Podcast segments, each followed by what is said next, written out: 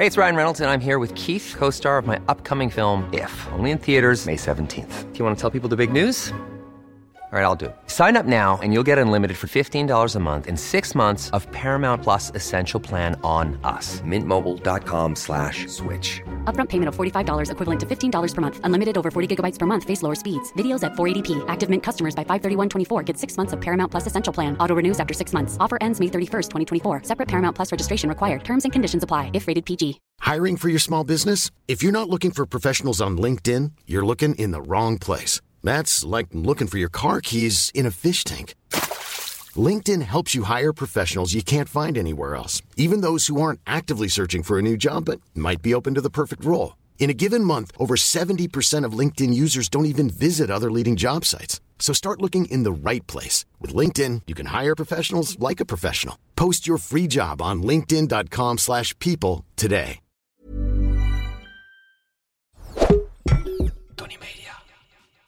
Wat voor rolmodel had ik nog meer nodig? En dat heb ik eigenlijk heel mijn leven over gedaan.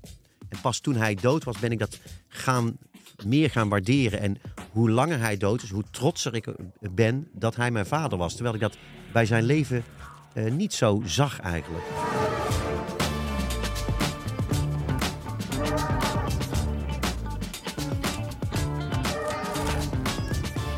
Lieve Schotschrift-fan, leuk dat je weer inschakelt bij deze editie van Schotschrift. Waar we vandaag het gesprek aangaan met Kluun. Goeiedag. Hallo Kluun. Dag Willem. Eh, leuk dat je er weer bent. Vind ik Echt ook. eh, leuk. Vorige keer was het wel wennen. Ons allebei. Ja, het was echt even tasten, hè? We Ja. zaten te zoeken. Het was, Ja, maar we vonden het ook. we, ja, we vonden het uiteindelijk wel. hey, jij hebt een column geschreven die eh, kortom over aandacht gaat. Ja. Heb je een speciale aanleiding of reden waardoor je geïnspireerd raakte daar wat over te schrijven? Ehm, nou, het is eigenlijk wat me de laatste jaren, ik ben een stukje ouder dan, eh, de, dan, dan jij bijvoorbeeld, wat me eigenlijk steeds meer is opgevallen, ook in de coronatijd, als je elkaar wat aandacht geeft, wat toen eh, ja, had je wein- weinig mensen om je heen, weinig sociaal contact, dat dat, ehm, dat het een mens zo goed doet. En ehm, dus het is me, dit, dat is me steeds meer gaan inspireren. Gewoon een beetje aankijken op straat. Of, Hallo. En gewoon een beetje gewoon een, praatje maken. Maar ook diepe aandacht. Echt luisteren naar elkaar. Dat, is me, eh, dat onderwerp is me steeds meer gaan inspireren. Nou, Nou, eh, ik denk dat eh, de luisteraar brandt van verlangen om te luisteren Denk naar het verhaal wat je daarover geschreven hebt. nou, Ik in ieder geval wel. daar gaan we.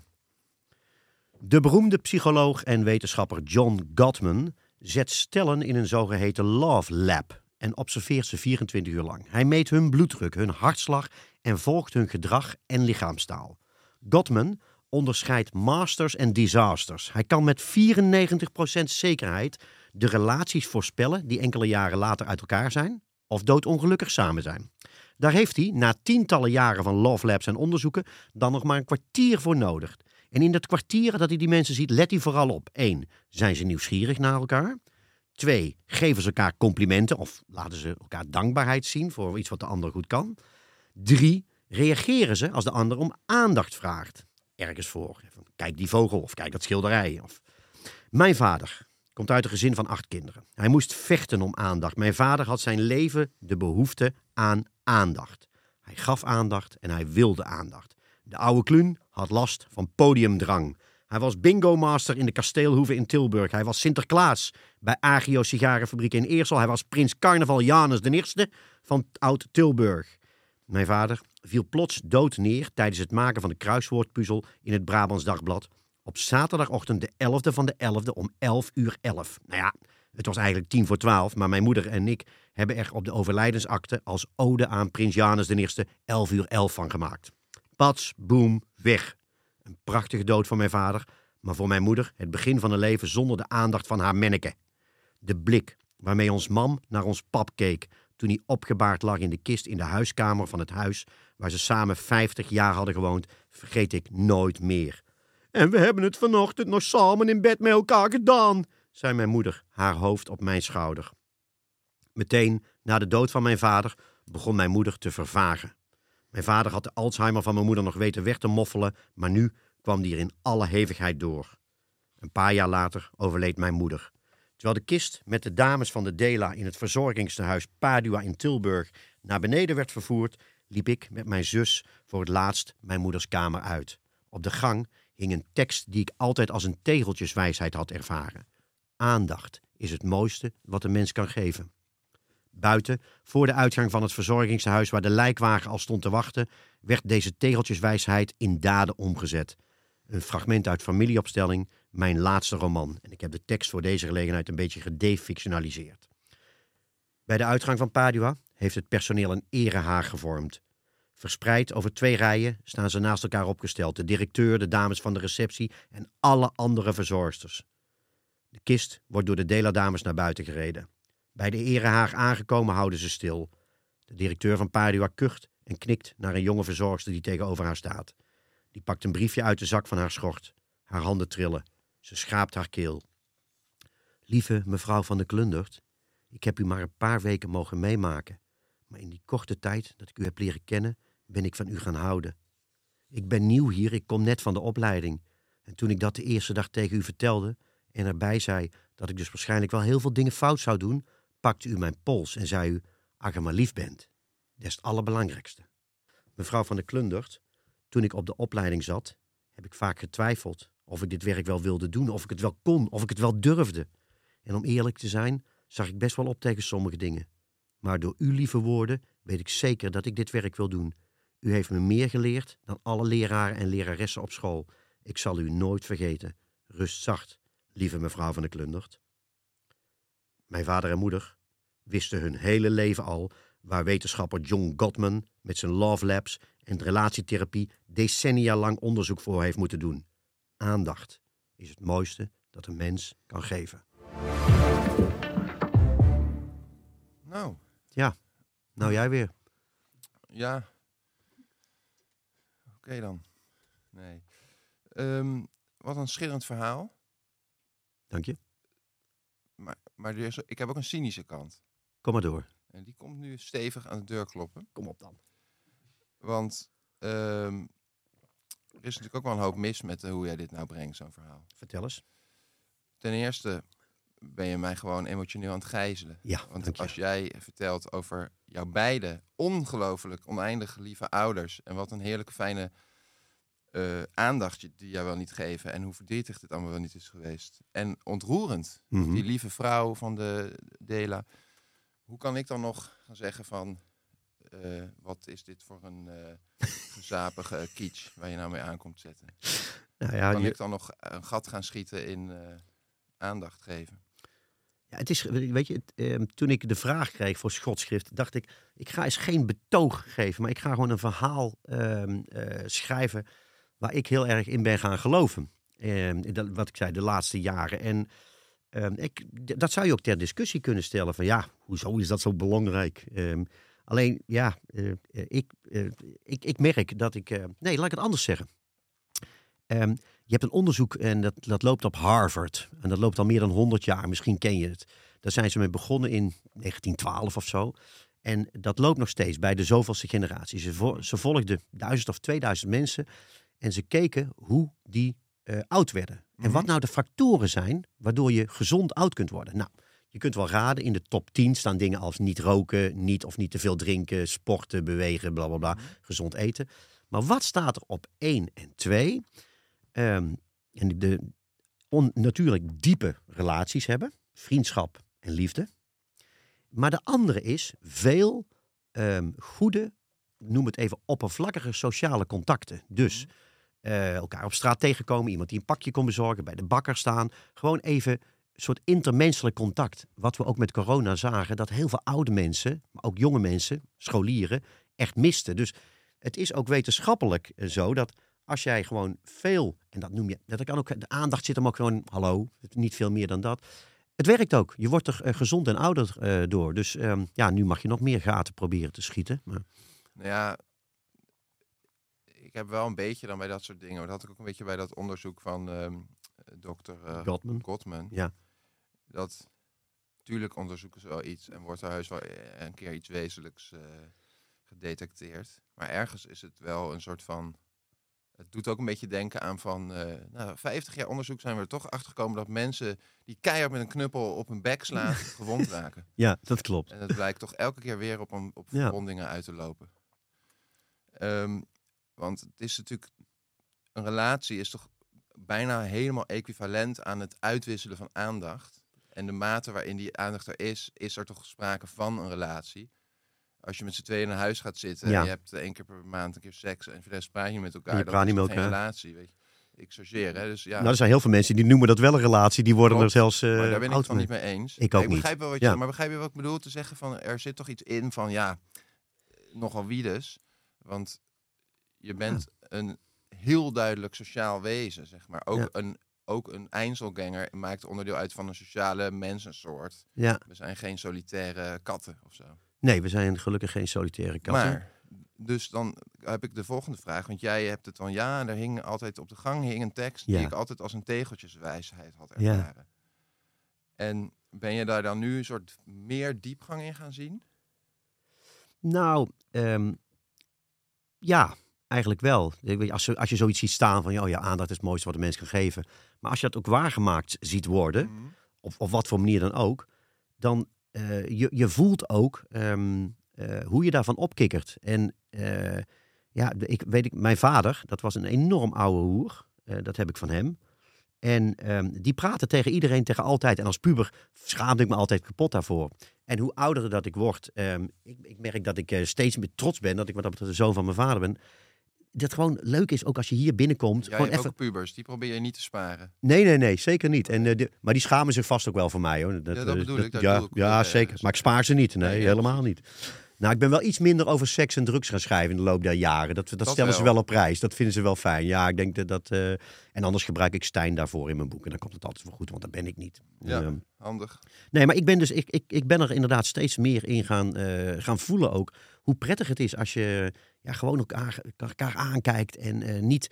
Ja, bijvoorbeeld of je nou in een restaurant zit of, in een, eh, of de, langs de, de kassa bij de supermarkt loopt.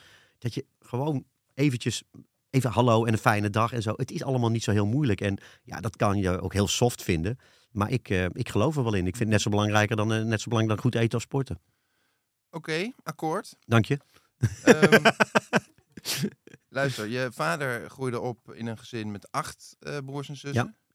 En moest vechten om de aandacht. En dat zie je ook als, dan, als de, wat hem gevormd heeft. Om, eh, en hoe, hoe was dat bij jou zelf, bij jou thuis? Eh, mijn zus en ik waren samen. En, eh, tweetjes maar. ja, Voor ja. jouw generatie niet heel eh, standaard, volgens mij. Mm, Voor die nou, tijd wel echt jawel, een klein jawel. Nou, het was, ik was, in, laat ik zo zeggen, dat was zeg maar het eind in Tilburg, het eind van eh, de, de, de, de, de knoet die het katholicisme over eh, gezinnen gooide. En ehm, daar waren steeds meer gezinnen toen. Ik denk bij al mijn neven en nichten, die, eh, die waren allemaal met tweeën of met drieën thuis. De pastoor vond dat niet leuk. En mijn, ik weet nog dat mijn vader oh, en mijn moeder vertelden, ze trouwden in 1961. Ik kwam pas in 1964. Nou, dat, dat hoorde niet. Dus de Mm. pastoor die kwam echt aan huis vragen of alles wel goed werkte en zo. Oh, en, ja. eh, en mijn pa die heeft hem echt met kop en kont eh, buiten geflikkerd. Terecht. Terecht, vind ik ook. Maar dus, dus dat was echt de, die, de, de naweeën inderdaad dat de kerk zei eh, veel schaapjes maken. Prima. Maar luister nou eens. Ja, want nu ik luister je de hele dus- tijd naar Ja, je. dat klopt. Maar Ja. dat is ook spreektaal. Ah, je moet oké. het niet letterlijk Nee, oké, vandaag. geen, Nee, eh, Oké, oké. maar ik luister, ja. Kijk, je legt net uit van, nou, mijn vader die gaf en wilde alleen maar aandacht, want die had 94 broers en zussen. Ja. Ik had alleen een zusje Ja. of zus. En, eh, maar voor de rest ben ik precies mijn vader. Ja. Dus het heeft toch geen invloed. Eh, nee, niet alles Uit. heeft gelukkig invloed, eh, de, de, tuurlijk. Maar als het, ehm, laat ik zo zeggen, mijn vader, als je in een groot gezin, dan ik denk dat dat wel herkenbaar is voor veel mensen. Als je in een groot gezin, dan moet je echt vechten ook om inderdaad gewoon gezien te worden. Maar dat had dat jij hebben- niet. Nee, dat had ik niet. Maar nee, maar- waarin zie je dat verschil? Zie je daardoor een verschil tussen jou en je vader? Vanuit dat. Nou, die podiumdrang die heb ik absoluut ook. En ehm, ik vind het, merk ook, ik vind het ook in de. Ik heb ook wel de behoefte inderdaad eh, dat mijn vrouw eh, eh, mij du- duidelijk laat merken dat ze mij ziet. En, ehm, en om ook gehoord te worden, ook wat ik voel en zo. Dus ja, de- misschien maakt dat niet zoveel uit dat ik uit een gezin van twee kom, maar dat ik toch de genen van mijn vader eh, heb overgenomen. Het is, het is tien, tien jaar geleden, als ik het goed heb, dat je vader overleed. Ongeveer. ja, ja, zoiets. En wat is er sindsdien eigenlijk veranderd in jouw leven? Had je een hele hechte relatie? Hadden jullie veel contact? Nee, het grappige is eigenlijk, toen mijn vader nog leefde, ehm, ik dacht dat hij altijd, dat hij was een hele lieve man. Ehm, maar ik dacht dat, ik keek niet tegen hem op of zo. Heel veel vrienden van mij, die hadden, eh, ouders die hadden gestudeerd. En mijn vader heeft avondmulo, zeg maar de voorloper van VMBO gedaan. Oh ja. En hij heeft zich opgewerkt en is, was op een gegeven moment eh, chef expeditie. Die heeft maximale uit zijn leven en carrière gehaald. Maar ik zag hem nooit als, als echt voorbeeld. Ik, had, ik was best wel jaloers op vrienden die intellectuele ouders hadden of zo. En eh, toen, ik weet nog dat ik ooit dacht, wat ga ik nou ooit vertellen ehm, als de man eh, dood is? Wat, wat, wat is het verhaal? En toen hij dus plotseling dood neerviel, had ik vijf dagen daarvoor. En toen ben ik gaan beseffen, eigenlijk dit verhaal. eh, mijn moeder eh, komt uit een vrij getroubleerd gezin. Heel veel ruzie thuis. De potten en pannen vlogen over tafel, zoals zij zei. Ehm, en mijn moeder, die was panisch voor ruzie. Echt, er waren mensen in de jaren tachtig, toen ik puber was, die waren bang voor een kernoorlog. Mijn moeder was bang voor een huiselijke ruzie. Mm. Die deed alles om ruzie te vermijden. Haar broer, haar enige broer, eh, die nam een andere afslag. Die kon niet tegen relaties. Eh, die heeft een paar relaties gehad met hele leuke vrouwen. Ehm, steeds weer maakte hij daar een eind aan. En hij heeft ook een eind aan zijn leven gemaakt. eh, op 47-jarige leeftijd. Ehm, mijn moeder dus, die had behoefte aan harmonie en vrede. En mijn vader aan aandacht. Dat hebben ze elkaar gegeven. En zie daar het recept van een huwelijk wat geweldig was. En Hadden je ouders een geweldig huwelijk? ja, die had een geweldig huwelijk. En dat is. Ehm, ehm, dus, dus het feit dat mijn ehm, eh, vader eigenlijk mijn moeder eh, een gelukkig leven heeft gegeven. En dat had heel zij had 40 jaar psychiatrische hulp misschien wel kunnen hebben gehad, maar ze had mijn vader. En dat ben ik op een gegeven moment, heb ik, dat was het verhaal ook eh, op de dienst voor hem. Denk, als je als man je vrouw die uit een, een, een getroubleerd gezin komt en aan haar broer, ook te zien aan haar broer, had het helemaal verkeerd af kunnen lopen. En heel gelukkig is geweest altijd. Ja, wat voor rolmodel had ik nog meer nodig? En dat heb ik eigenlijk heel mijn leven over gedaan. En pas toen hij dood was, ben ik dat gaan, meer gaan waarderen. En hoe langer hij dood is, hoe trotser ik ben dat hij mijn vader was. Terwijl ik dat bij zijn leven eh, niet zo zag eigenlijk. Baal je daarvan? Dat je dat later pas zo bent gaan zien? Want je hebt het nu ook niet aan hem kunnen Nee. overbrengen. Dat is een goede vraag. Die Ehm, waardering die erbij is gekomen.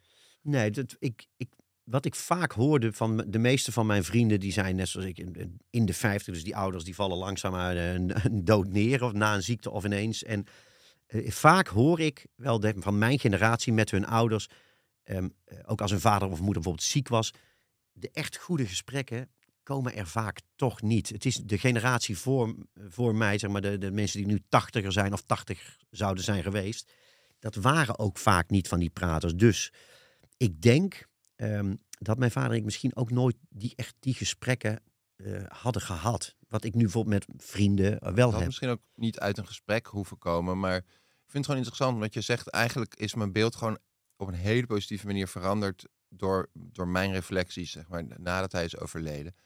En eh, nou ja, het was toch ook een man die graag eh, wat, wat, wat waardering en aandacht ontving. Zoals jij hem beschrijft. Dus eh, ja, als... Je had misschien de kwaliteiten die je nu in hem waardeert eerder kunnen gaan waarderen. En dan Ja. had, had dat denk je invloed gehad op jullie contact? Ehm, Want je zegt, dat Nou, vind ik ook wel interessant. hij ja. was, je omschrijft hem als een hele fijne, warme man. Dat wil ik absoluut niet betwisten. Maar je had ook weer niet een heel hecht Nee, contact met nee, hem. Dus als ik belde is- naar mijn ouders, hè, dat was toen nog de vaste telefoon, dan als ik hem aan de telefoon, ja, ik zal ons man even geven. Nou, Ja. dat was het gesprek. En ja, Zit daar dan toch niet een klein beetje spanning hier?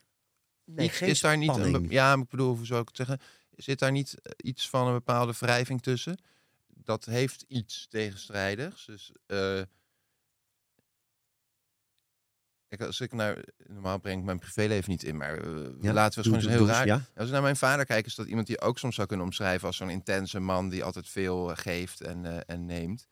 Maar ook wel iemand die dan, bijvoorbeeld als het erop aankwam en juist bij zijn echte naaste, kon je niet zo van hem op aan. Dus soms zie je dat dat ook, en dat hoeft niet in diezelfde mate Mhm. allemaal op te gaan hoor, bij jouw situatie. Maar soms hoort dat ook weer bij elkaar. Dat iemand dan ook wel weer over anderen heen kan Ja, gaan. ja nou, dat, dat niet. Maar nou, ik, weet, ik weet niet of de band anders was geworden. Ik weet wel bijvoorbeeld dat mijn vader. eh, mijn vader was, die zei ook dat mijn ouders zeiden wel, ik hou van jou. Bijvoorbeeld Wat heel veel mensen heel veel moeite van hebben om dat tegen hun Mhm. kinderen of partner te zeggen of zo. Dus daar ben ik ook wel mee opgevoed.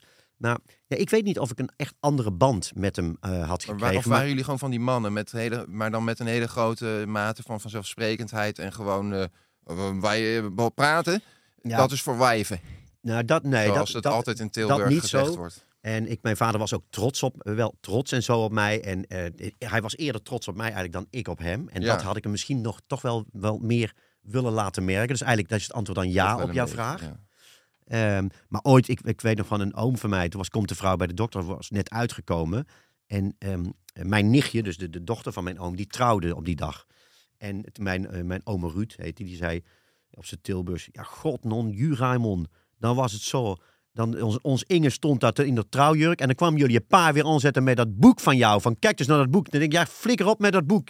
Dingen tra- dus dat was, dat hoorde ik later steeds meer, dat hij ook heel trots op was. Of heel veel over mij vertelde. Dus het was, dus de gesprekken over mij waren denk ik eh, uitgebreider eh, dan eh, met. Met. mij. En ik weet wel, ik kon hem één, er was één ding hoe ik hem heel kwaad kon maken.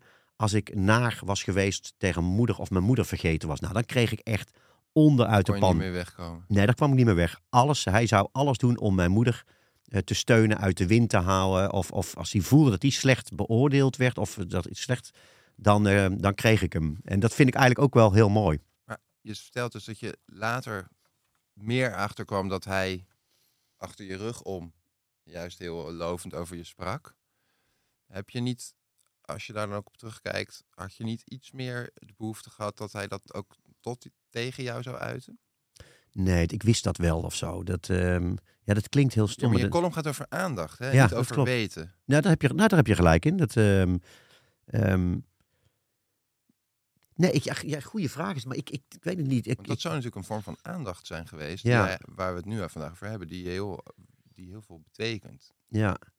Nou, laat ik zo zeggen, ik, wat ik altijd met op bepaalde momenten in het leven, dus eh, momenten van succes of momenten van eh, diepe ellende, hè, toen mijn vrouw kanker kreeg of eh, bij een scheiding of zo, van, eh, dan, ehm, dan voelde ik me altijd heel erg welkom en onvoorwaardelijk geliefd. Die Ja. aandacht. En Ja.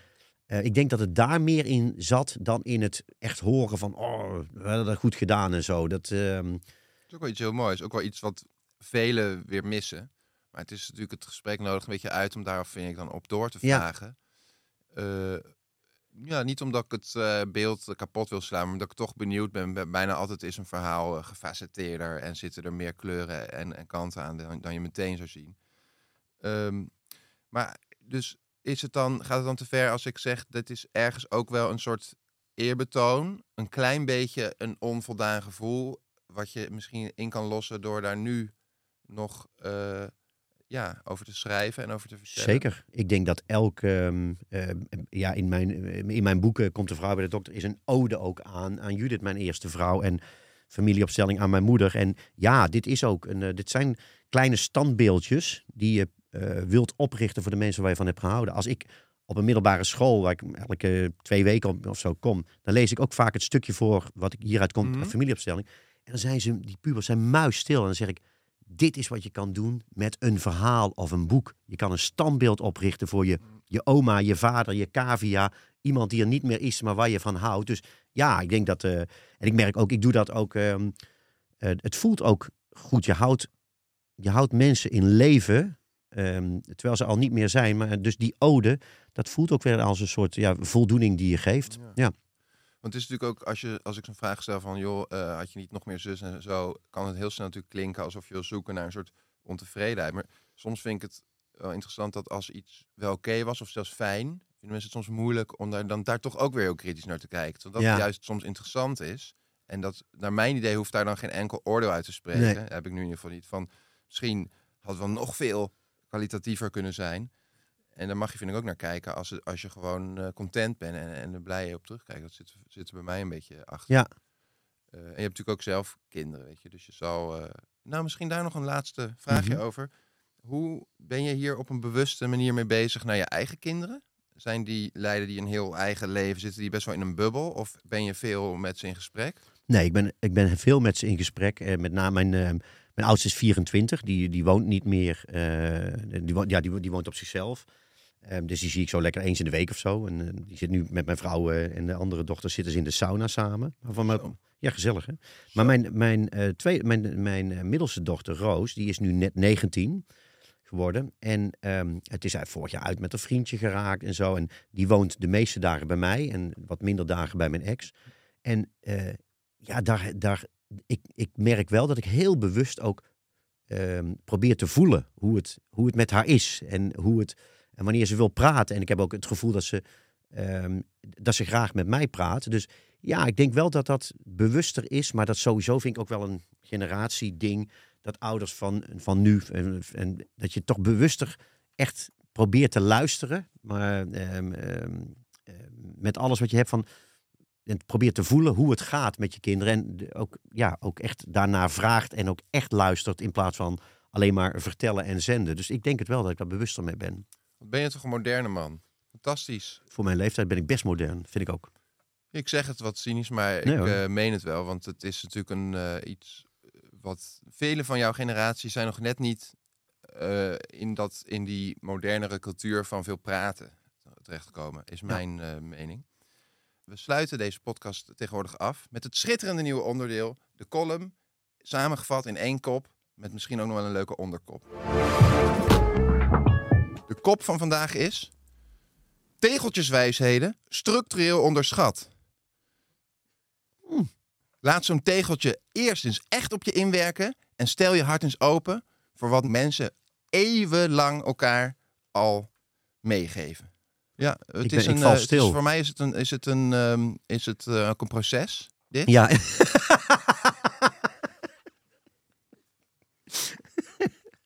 ja, ik, ja, ik val er helemaal van stil. Tegeltjeswijsheden. Neem ze echt een stotje. Ik heb, ik heb er niets aan toe te voegen. Willem. Fantastisch. eh, wat je allemaal prijs wilde geven en hoeveel en hoe, eh, hoe soepel je wel niet was in het gesprek en hoe ver ik wel niet kon gaan. Groot voorrecht. Graag gedaan. Eh, hopelijk tot ziens. Ja, dat hoop ik ook. Het was hem genoeg, Willem. Ja.